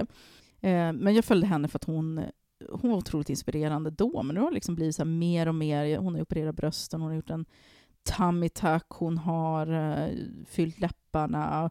Och det i sig stör väl inte mig. Alltså fan, jag funderade på ett jävla fit tack häromdagen. Och ni som vet någonting om det kan gärna mejla mig. För att jag vill veta precis hur en sån går till. Man liksom, ni vet när man har fått barn. Och så har man blivit så uttänjt för att man har haft en sån liten kropp. Och så har man haft ett sånt stort barn. Att liksom, det är som att köttet och huden har lossnat från kroppen. Förstår du vad jag menar? Glid, glidit ner. Glidit ner och börjar hänga. Även fast det spelar ingen roll hur tjock eller smal man är. Utan det är liksom, eh, och det kan i sig orsaka obehag. Alltså rent fysiskt. Vilket det gör för mig. Så att jag funderar på att går det liksom och, och lyfta bort och skära bort. Det är liksom det främst det. Vid venusberget och nedre delen av magen. Vi kan prata om det sen. Eh, ja, men ni som vet, mejla mig. Men i alla fall den här kvinnan, hon har gjort de grejerna. Men det är ju väldigt tydligt att det är, har med utseendet att göra. Hon lägger upp mycket videos som det. Alltså mycket bra grejer. Hon är fortfarande en doula och en inspirations, liksom, en inspirational speaker. Liksom. Men det är mycket fokus på att med sexighet, mycket vids när hon lägger upp när hon ska dansa, väldigt, väldigt, väldigt jävla porrigt. Alltså man undrar om hon har sex med sig själv om det, eller om det är en dans. Eh, hon pratade om att när hon var, gick i skolan så hade hon en idé om en feministisk bordell och där kände jag bara, borde jag avfölja nu eller ska jag fortsätta att se Va? Den här tågolyckan ske i realtid? Nej, jag fortsatte för att jag har något självskadebeteende. Häromdagen så la hon upp en bild på sitt barn där barnet poserar väldigt sexualiserat plus dansar. Men barn kan ju dansa liksom lite sissi och så. Och hon tyckte att kolla mina fantastiska barn, vilket jag förstår den känslan. Men jag hade nog blivit liksom lite så här stressad av att se mitt egna barn i samma posering när jag vet att det liksom... Men det är så tydligt att hon imiterar mamma där. Och, mm. ja. Men då är det här liksom en... Det här är feminism för henne för att hon pratar mycket om feminism också. Hon har ju många rätt när hon pratar också. Jag började ju som sagt följa henne av en anledning. Jag tänker att alltså, feminist kan man ju vara med och utan sina brister också. Alltså man måste ju inte vara perfekt ja, för att man är feminist. Gud, ja. Men det här är ju ett budskap som hon för ut till sina mm. tiotusentals följare. Liksom. Feminism är ju inte att bejaka patriarkatet. Det är ju tvärtom. Alltså att feminism är ju att obejaka, alltså att obejaka patriarkatet. Sen, sen älskar man, eller vad säger man, man orkar väl kanske inte alltid heller. Jag kommer Nej. ihåg att Kakan Hermansson fick kritik för sin hudvårdspodd och då sa hon att ibland så pallar man liksom inte hålla på att driva kampen hela tiden. Ibland vill man bara hålla på och fippla med de här grejerna. Och, Absolut, och det är man fri att göra. Men, ja. men säg inte att det är feminism. Det är ju bara dumt. Nej, alltså jag tycker att jag, jag, min förhoppning för året är att vi ska vara mer självkritiska på den delen. Att vi ska försöka komma ihåg den tidigare, liksom, de tidigare frågorna och tidigare kampen och de, de diskussioner vi haft tidigare. Att de faktiskt spelar roll och att vi hela tiden jobbar mot ström. Så vi kan inte bara luta oss tillbaka och bli bekväma och känna att men, om jag mår bra så är det bra. För att då kommer vi snart finna oss tillbaks på liksom samma plats där vi började. Okej, inte riktigt så, men ni förstår vad jag menar. Ja. Och det tycker jag känns, jag hoppas på bättre. Jag hoppas också, nu får vi väl berätta båda två här för att jag kan ju inte prata för dig, men jag hoppas att feminismen som karriär generellt blir svårare och då blir ju de här grejerna också svårare. Att vi slutar piedestala och utmåla enskilda kända feminister som martyrer och hjältar. Att vi den här personkulten ersätts av eh, sakfrågorna i sig istället. Att vi låter liksom det få fokus snarare än, för nu blir det väldigt mycket, men den här personen som jag ser upp till så mycket säger den här grejen och då måste det vara så. Att vi vågar tänka lite mer eh, själva. Också att vi slutar positionera oss emot varandra, för det, det känns lite som ett inbördeskrig inom feminismen på sociala medier just nu tycker jag. Ja, det, är väldigt mycket, det tar väldigt mycket energi. Det gör det, men det är både på gott och ont, för att det är mycket som är på grund av befogade eh, situationer, mycket befogad kritik som måste få framföras just för att den också tystas ner. Vi har pratat om det, tystnadskulturen inom feminismen. Den måste vi göra upp med så att vi kan prata mer öppet. Och så länge vi inte får det så kommer det vara den här liksom, känslan av att det är en stor konflikt som pågår hela tiden. Men det tar otroligt mycket energi och jag vill liksom att vi tar oss ut ifrån det, och jag tror att ett steg där är just att fokusera på sakfrågor snarare än personkult. Sluta se människor som liksom perfekta eller ofelbara eller martyrer bara för att de ur sina ofta privilegierade, jag tror vi måste komma ihåg också att alla de här personerna som ni dyrkar och hyllar och, och liksom lyfter till skyarna ofta är väldigt privilegierade människor som har råd att gapa och bråka och synas och störa ordningen. Mm. De förlorar sällan på det. Liksom. Det är nästan alltid en vinst. Det är väl det jag hoppas inför det nya året. Ja, mm. Jag har väl snarare likna, lik, liknande förhoppningar. Jag eh, vill slå ett slag för gräsrotsfeminism mm. igen. Eh, alla gräsrotsrörelser är ofta ganska... Eh, Alltså, rena, pure at heart om man säger så, väldigt passionerade, väldigt mycket, men man går till botten till, liksom, eller man, man aktar, alltså man går, går till grunden på ett problem på något vis och mm. pratar om hur det har, vad det har för, för verklig åsamkan i folks vardagliga liv. Jag gillar sånt när det är. Men också bli påmind om vad som faktiskt är viktigt också, för att man är ja. ju ofta väldigt privilegierad när man är vit och medelklass och men att påminnas om att det finns andra strukturer, det finns andra grupper av kvinnor som hanterar helt andra problem och verkligheter och vardagsliv än vad du överhuvudtaget aldrig ens har varit i närheten av. Inte ens som arbetarklass eller utsatt på olika sätt. För att även om jag var arbetarklass och fattig förut var jag fortfarande vit, jag bodde fortfarande i Sverige. Alltså, det finns otroligt mycket ja. mer. Jag vet att vi har fått kritik för några avsnitt under sommaren och hösten och även förra året kanske, där vi har pratat om andra människor och saker som folk har gjort som har dåliga på nätet och sådär. Eh, och det kanske kan va, liksom uppfattas som väldigt sådär, amen, ni, vi siktar in oss på enskilda personer eller att vi tar detaljer och stirrar, stirrar oss blinda på dem. Men det är inte därför jag har valt att, att vara med och ta upp dem. Eh, det är ju mycket utifrån att de här De här sakerna har ju liksom påverkan på vanliga människor. Mm. Man känner sig påverkad när idolerna sprutar in Restylane i lapparna. Man mm. känner sig påverkad när eh, förebilder eller människor som man känner så här, den här personen vet vad feminism är. Plötsligt går hon och sätter på lösa konferenser. Mm. Vad fan, what, what the hell is that about? Liksom. Alltså, jag, man kan tycka att det är dumt att, att gå på människor för att de också har svagheter. Och jag, ni som har lyssnat ett tag vet ju att jag är en sån som slår ett slag för att människor måste få fela ibland. Och att alla är mänskliga. Men det är skillnad på att vara svag och att visa på sin enorma plattform att det spelar egentligen ingen roll vad du gör. Du kan vara feminist ändå. Precis. De två sakerna är inte ja. riktigt förenliga för mig. Nej, jag tror att det är en sak att man berättar om sina svagheter, att man berättar om oro och sånt där, för det kan stärka människor att vi inte är ensamma, även mm. de här som är, vi ser som perfekta tvivlar ibland. Men jag tror att när man så här lutar sig tillbaka så bara, äh, kör på hörni. Jag har gjort mitt, nu kan jag gotta ner mig i patriarkala ja. grejer igen. Men alltså, det, det funkar inte så, så, men du för inte ut det budskapet. Nej, precis. Um, ja. Nu är tiden ute, eller det beror på hur länge man pallar att lyssna. eh, och det här är sista avsnittet framförallt för året, men det blir kanske också sista avsnittet av podden yeah. på obestämd framtid i alla fall. Jag, jag tycker inte om att säga fuck you everybody, för att alltså, så känner inte jag. Vi har konstaterat att den här podden är väldigt bra förut. Mm. Eh, inte bara när jag är med naturligtvis, utan även andra, andra gäster är med. Ja, men det behövs lite. En det är en seriös nörd. Podd. Ja, precis. Vi flamsar inte så mycket. Jag tror att det behövs också. Mm. Eh, Och jag, jag tycker inte om att vara heller så här kategorisk, att det här är så, till skillnad från till exempel pentricket, där var ju, vi avslutade ju den, den på den två gånger och det, där var det ju konflikt liksom bakom. Här ja, handlar vi inte har om ju, det, utan vi, vi har ju också relation, avslutat, liksom. Vi har ju avslutat den här liksom, podden förut. Precis. På grund av tidsbrist. Ja. Så att, jag menar, livet är ju dynamiskt och saker och ting händer hela tiden, och jag och Natasha är lite sugna på att umgås privat istället för att bara jobba ihop. Ja, jag känner liksom att jag har haft svårt att räcka till, framförallt arbetsmässigt, men jag känner också att jag blir så otroligt sönderstressad kring, för att även om inte någon säger så här, du, ska du verkligen jobba nu?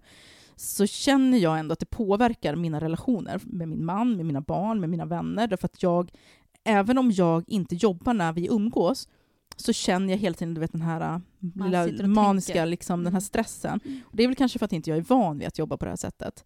Plus att Nej, jag men har problemet ju... också, jag tror att, och det är väl säkert också en sak som framförallt du kämpar med just nu, det är att fritid och jobb flyter ihop. Mm. Så att det är inte tydligt draget för dig var gränsen går mellan jobb och fritid. Nej, det är det som är så. Det är och det är det knepen med att jobba med sina vänner eller med sina släktingar. Precis. Eller med sin man eller whatever. Alltså nära relation till någon som man jobbar med. Eh, det är ju att det kan bli väldigt svår linje att dra mellan vad är umgänge och vad är jobb. Mm. Och, och det är alltid den här naggande lilla känslan av att vi behöver göra de här grejerna. Precis. Istället. Och många gånger som du och jag ska spela in så känner vi att vi skulle behöva sitta och titta på film istället. Ja, precis. Det, då blir det nästan som att, för det har jag känt många gånger när vi har suttit, för jag har det skittrevligt, så bara, vi måste spela måste jobba. In nu, nu måste mm. vi göra det här. Mm. Ja. Så att så har jag känt. Men vi finns ju liksom på Instagram och vi umgås. Och jag heter Lady Ram, men det vet ni. Och vi kommer inte sluta säga våra saker tillsammans. Nej, alltså vi är ju aktiva. Okej, jag har varit jävligt dåligt på att vara aktiv på mina sociala medier. Hon jobbar också på det. Jag Tror mig, jag piskar henne då med regel, regelbundenhet. Ja, det är som att jag har gått i någon slags dvala. Men det kan jag ju inte göra, för det här är jobbet. Jag, alltså jag fattar ju varför många influencers blir utbrända, även fast jag kanske är hånfull kring det också. För att jag vet ju att det är, men det är ju det här som du sa, att man kan ha svårt att skilja mellan det privata. Precis. Och det professionella. Jag satt, jag satt och tänkte på det idag nu när jag satt och postade lite grejer på, på min egen Instagram. Jag satt och kommunicerade med en kund som ville ha en grej. Um, och jag insåg att det för min man förmodligen såg ut som att jag satt och slösurfade vid matbordet. Liksom. Eh, och att jag fick så här, förlåt, jag sitter och jobbar. Liksom. Och sen insåg jag långt senare att jag satt och jobbade när vi satt åt mat. Det var kanske inte så bra. Men det är så att den där diskussionen har vi hela tiden också. Oskar blir så här, och jag blir fan provocerad om jag ska vara ärlig. Han är så här, men kan inte du jobba på, för det här har han sagt flera gånger, kan inte du jobba på dagtid som alla andra människor? Men du, tänker om jag vore sjuksköterska då och jobbade natt? Vad hade du gjort då? Nu har jag ett kreativt jobb som kräver att jag liksom, jag tror inte att han fattar. Jag bara längtar tills han blir egenföretagare, om han någonsin tänker bli det. Jävlar vad jag ska komma in där. Ha, alltså det, här är, äh, det, du? det är ju ingen mm. överdrift när man säger att en egenföretagare aldrig är ledig. Nej, men man är, man är ju inte det. För att även om man är ledig så sitter man och tänker på vad man kan göra och vad man ska, behöver göra, vad man just måste göra nästa dag. Men är inte det liten, ett litet del av liksom själva grejen, det här privilegierade som du sa i början av avsnittet, att ibland har inte du lust att jobba. Och, och jag fattar att det är väldigt privilegierat, för den Känner, så känner ju för fan alla. Så känner alla. Men och att kanske du, majoriteten av arbetstagarna dessutom. Verkligen. Att jag hade hellre velat vara hemma och titta på tv. Men när man är egenföretagare, jag tycker fan att man kan få unna sig att göra det utan att bli skuldbelagd. Ja, alltså, hint, hint. Oskar Blomberg. Jobb... Du sa ju åt honom för att han skulle sluta lyssna på det här avsnittet. Så han kanske Just inte hör det, det kanske inte hör det. Du får sätta på. Vid, ja, efter en timma kan du sätta på avsnittet igen. Precis. Men det är också sista. Hint till alla er andra som gnäller. För jag tycker ändå att man måste försöka. Visst, det finns människor som blir så här, som bara jobbar hela tiden. Men där är ju inte jag än. Men jag tänker ändå att man måste fan få undan sig lite jävla filmkväll en dag. Kan man ja. inte ta filmkväll en dag? Jo, jävla... absolut. Jag vill titta på, jag vill titta på Alien. Jag vill titta på... Jag vill, titta, jag vill fortfarande få dig att titta på Änglagård. Just det, ja. Och eh, Magic Mike. Ah, okay, nummer två. Ja. Den första kommer inte ihåg. Jag har ju män som fetisch. Så att ja, men den är, den är väldigt trevlig. Min heterosexualitet är en fetisch. Alltså, jag lyssnar fortfarande på soundtracket, kan jag säga, efter tre år tillbaka. Ja. Nej, men eh, nej, alltså, jag kan ju räkna, jag kan inte räkna, ska jag säga, eh, antalet gånger jag har jobbat på kvällar, mm. helger, därför att det här krävs att jag ska göra någonting annat på dagtid, även om alltså, det handlar om vab eller det handlar om... Ja, vi bo- jonglerar ju liksom inte bara egenföretaget. Utan... läkartider. Uh-huh. Alltså, jag har ju barn som går till diverse olika läkarmottagningar och psykiatriska mottagningar, och mig själv för den delen också. Och alla jävla utvecklingssamtal och specialsamtal med specialpedagoger och öppna hus. Alltså det, alla har ju det här. Alla mm. har ju det här stresspåslaget hela tiden. Och det, vi är inget undantag. Men det innebär ju också att man inte alltid så här, den dagen man så här, åh, imorgon. Åh, vad jag ska jobba imorgon. Och så, så har man kanske kört, det har varit avbrutna arbetsdagar en hel vecka. Och så tänker man, imorgon ska jag äntligen få en hel arbetsdag. Och så kommer morgondagen och man känner bara, jag pallar inte. Nej, jag pallar inte. Är jag är inte där. Slut. Men det är ju mentalt nedbrytande också. För mm. att vi som är egenföretagare och hemma. Jag tror, att, jag tror att det ändå är, eller jag vet att det är skillnad för kvinnor och män. När män är egenföretagare, jag tror att det kommer bli så för min man om han någonsin säger upp sig och blir egenföretagare.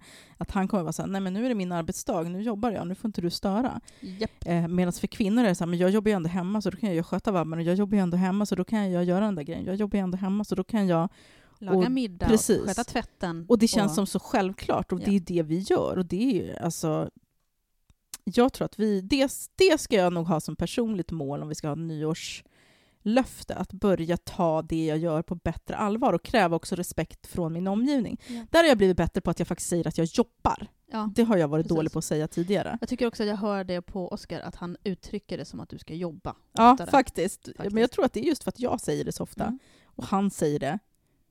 Eller att jag säger det så ofta så att Hanna börjar säga det. Mm. Men det, jag behöver fortfarande jobba på den grejen för att det blir lätt att man nedvärderar. Men jag går ju bara hemma, men jag lallar ju bara runt lite. Men jag sysslar ju bara med en hobby. Ja, visst, mitt jobb är kul, men det är Oskars jobb också. Jag har ju privilegiet att jag har en man som är, jobbar på en väldigt liten firma. Så han vet ju vad det innebär med personligt ansvar och att om du inte jobbar ja, så går det på den i grejen. Stöpet. Liksom. Ja, han är bättre på den grejen. Att, så att ta liksom, det man gör på allvar, nej, även om precis. Man inte tjänar jättemycket pengar på det. Utan att... Nej, absolut. Nej, men han är väldigt sådär, ja, men efter nattning ska vi hitta på något tillsammans eller ska du gå upp och jobba?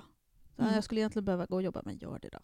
Ja, men så det är att... också så jävla viktigt, den här stöttningen. Mm. Det håller jag på att ta, prata med Oskar om nu. Ja, att jag behöver är... den stöttningen. Jag fattar att, för det är det jag menar med att jag känner att jag inte räcker till. Det är för att min man också, som en mansbebis, men alltid där. Han är så, ni träffas ju inte så ofta längre och jag känner att jag vill umgås med dig. Och då blir jag så här stressad. Och... Mm. Du kanske tycker ja. Att ni umgås när, när du sitter där med din telefon bredvid ja, honom. Vet. Och han uppfattar inte det som att du, jobb, som att du umgås för att du är egentligen en annanstans. Men ja. Det blir ju det här, om man inte avsätter sin arbetstid. Mm. Och visst, det tror jag faktiskt är viktigt. För även för din del, att jag förstår att det kan vara svårt mm. att göra jo, det. Jo, men man måste hitta den rutinen. Fast å andra sidan, du och jag umgås ju på det sättet. Och jag tycker det är mysigt. Ja. Jo, men alltså det... Alla de här jävla människorna som inte kan hantera en jävla mobiltelefon. Ja, gud. Kommer du ihåg när vi var på restaurang sist? Och det kom servitrisen kommer fram till oss bara, nu ska ni inte sitta med telefonerna tjejer, nu ska ni umgås. Bara, that's what we're doing. Ja, du. Men jag vet hon att vi inte sitter och kommenterar på samma inlägg? Ja, men vi sitter ju och kommenterar till varandra. För det har jag tänkt på så här, att jag fattar inte vad Oskar, kan inte han bara ta fram sin jävla mobil så gör vi det här tillsammans? Mm. För att vi sitter och tittar på samma grejer och så bara, om har du sett vad hon skrev? Om kolla här. Om har du sett den här roliga mimen? Och har du... Alltså vi har ju ändå ett socialt umgänge och telefonen är med. Mm. Och jag tycker det är jättemysigt. Trepartsumgänge. Mm. Nej, men det är klart att det... Ja. Men jag tänker så här, om man inte har en, en... Det jag skulle sen komma fram till var att om man inte har en avsatt arbetstid så kan det också vara svårt att urskilja vad som är fritid. Precis som jag sa förut. Jag det gäller både dig och Oskar. Alltså att det är svårt för honom att urskilja vad som är fritid och vad som är jobb om inte du liksom har någon form av ramverk. Sen kan man ju alltid I kringgå know. Det. Ibland, ibland måste man jobba någon annan tid. Ja. Men jag försöker ju att jobba när jag, när jag är hemma och barnen är i skolan och på förskolan. För det är ju så konkret, för du går ju iväg till ett annat hus också. Precis, det är väldigt skönt. Jag, alltså jag, har ju, jag kan inte ha min drejskiva i huset. Det ja, går inte. Kul. Du bara, jag nu drar fram den. Jag ska bara slänga upp en kopp här. Åh oh, gud, jag tänker leran som är överallt. Um, ja. Nej, men så att, så, på så sätt är det ju väldigt praktiskt. Um, men, mm. men det gör ju också att när jag väl är ledig så kan jag ju också vara ledig. Mm. Lättare. Ja. Dels för att jag som sagt, som du säger, jag kan fysiskt gå ifrån det. Även om dragningskraften upp dit finns hela tiden. Eh, men också att det blir lättare att säga, ja men nu, nu är jag inte i mitt jobb längre. Mm. Nu har jag stängt dörren till det en liten stund. Sen mm. kanske jag måste gå tillbaka sen när barnen har gått och ja, somnat igen. Alltid. Speciellt när man är kreativ, för man får ju den här känslan ja. Också att man vill, man vill så gärna. Så känner jag kring att måla. Ja. Att åh för fan vad kul. Alltså jag känner inte så kring att podda så här, åh, nej skulle det vara kul att svänga ihop ett avsnitt. Nej, så känner jag faktiskt inte. Sen tycker jag det är kul när jag väl sitter, men när man ja. Målar så man kan få nästan som en klåda i kroppen att jag ja. måste, jag måste, jag måste, jag måste. Jag, jag får ofta det när jag har suttit uppe att jag blir rastlös. Så mm. igår satt jag och drejade eh, och efteråt så skulle jag Jag hade ingenting kvar att göra och jag kunde inte göra någonting för det stod och torkade. Eh, och så går jag ner och så är tanken att jag ska göra någonting annat. Och till slut så sa jag till Henrik, jag, jag är för rastlös, jag måste gå upp igen. Mm. Men det är så. Alltså, ja. Och det måste också partnern faktiskt acceptera lite. Mm. Det, jag menar, vad fan alla de här stora manliga konstnärerna, tror du de bara, äh, men alltså, älskar, de var förlåt. Ju helt jävla odrägliga. Ja, gud. Där kan vi snacka mansbebisar som bara. Där har vi bara. Vårt mål som ja. Ett tjugo-års, tjugo-års mål, att bli lite mer odräglig kulturkvinna som... Ja. Eh, Jag ja, tänker skapar. Att de, de männen var väl kanske inte de mest närvarande uh, fäderna, och det är kanske inte det vi ska Nej. Sikta på. Men, Nej, uh, faktiskt inte. Det stämmer. Att vara en kass pappa är väl inte riktigt en, en målbild. Nej. Men vi kan ha en målbild att i alla fall ta oss själv på lite större allvar mm. och våga kräva det lite bättre. Ja. Och apropå det så tycker jag också att ni, ska, ni som inte följer Anja kan ju faktiskt göra det, för att, um, eller för att om ni gillar konst, keramik och feminism mm. så tycker jag att ni ska göra det. Tycker jag också. Um, vet Natasha ni följer ni redan eftersom ni lyssnar på den här podden. Ja. Tänker jag. Eller ni kanske bara halkat in på vad är det här för något. Då kan ni följa mig också. Lady Sista Damer, avsnittet liksom. Vad var det här? Fick du mitt flöde? Det har varit i alla fall jättekul att göra mm. den här podden, och det var mycket tack vare diskussionerna med er, eftersom att vi fokuserar otroligt mycket på sociala medier och sånt, så är det ju liksom samtalet med våra följare, med folk runt omkring som följer oss och som vi följer. Och det kommer fortsätta, det fortsätter vi på nätet. Precis. Så att vi ses i kommentarsfälten här nu. Mm. Tack så mycket för allt stöd, alla lyssningar. Tack så jättemycket. Eh, säger man gott nytt år nu va? Ja, Jaha, gott, gott nytt år. år.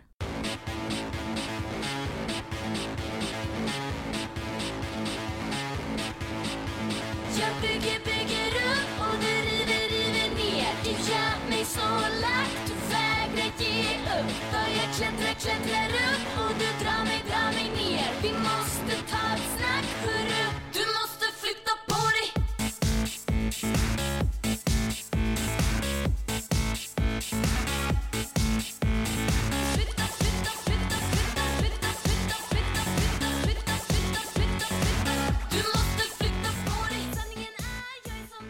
Låten ni precis hörde är Flytta på dig av Alina Devereski, som vi har fått tillstånd att använda.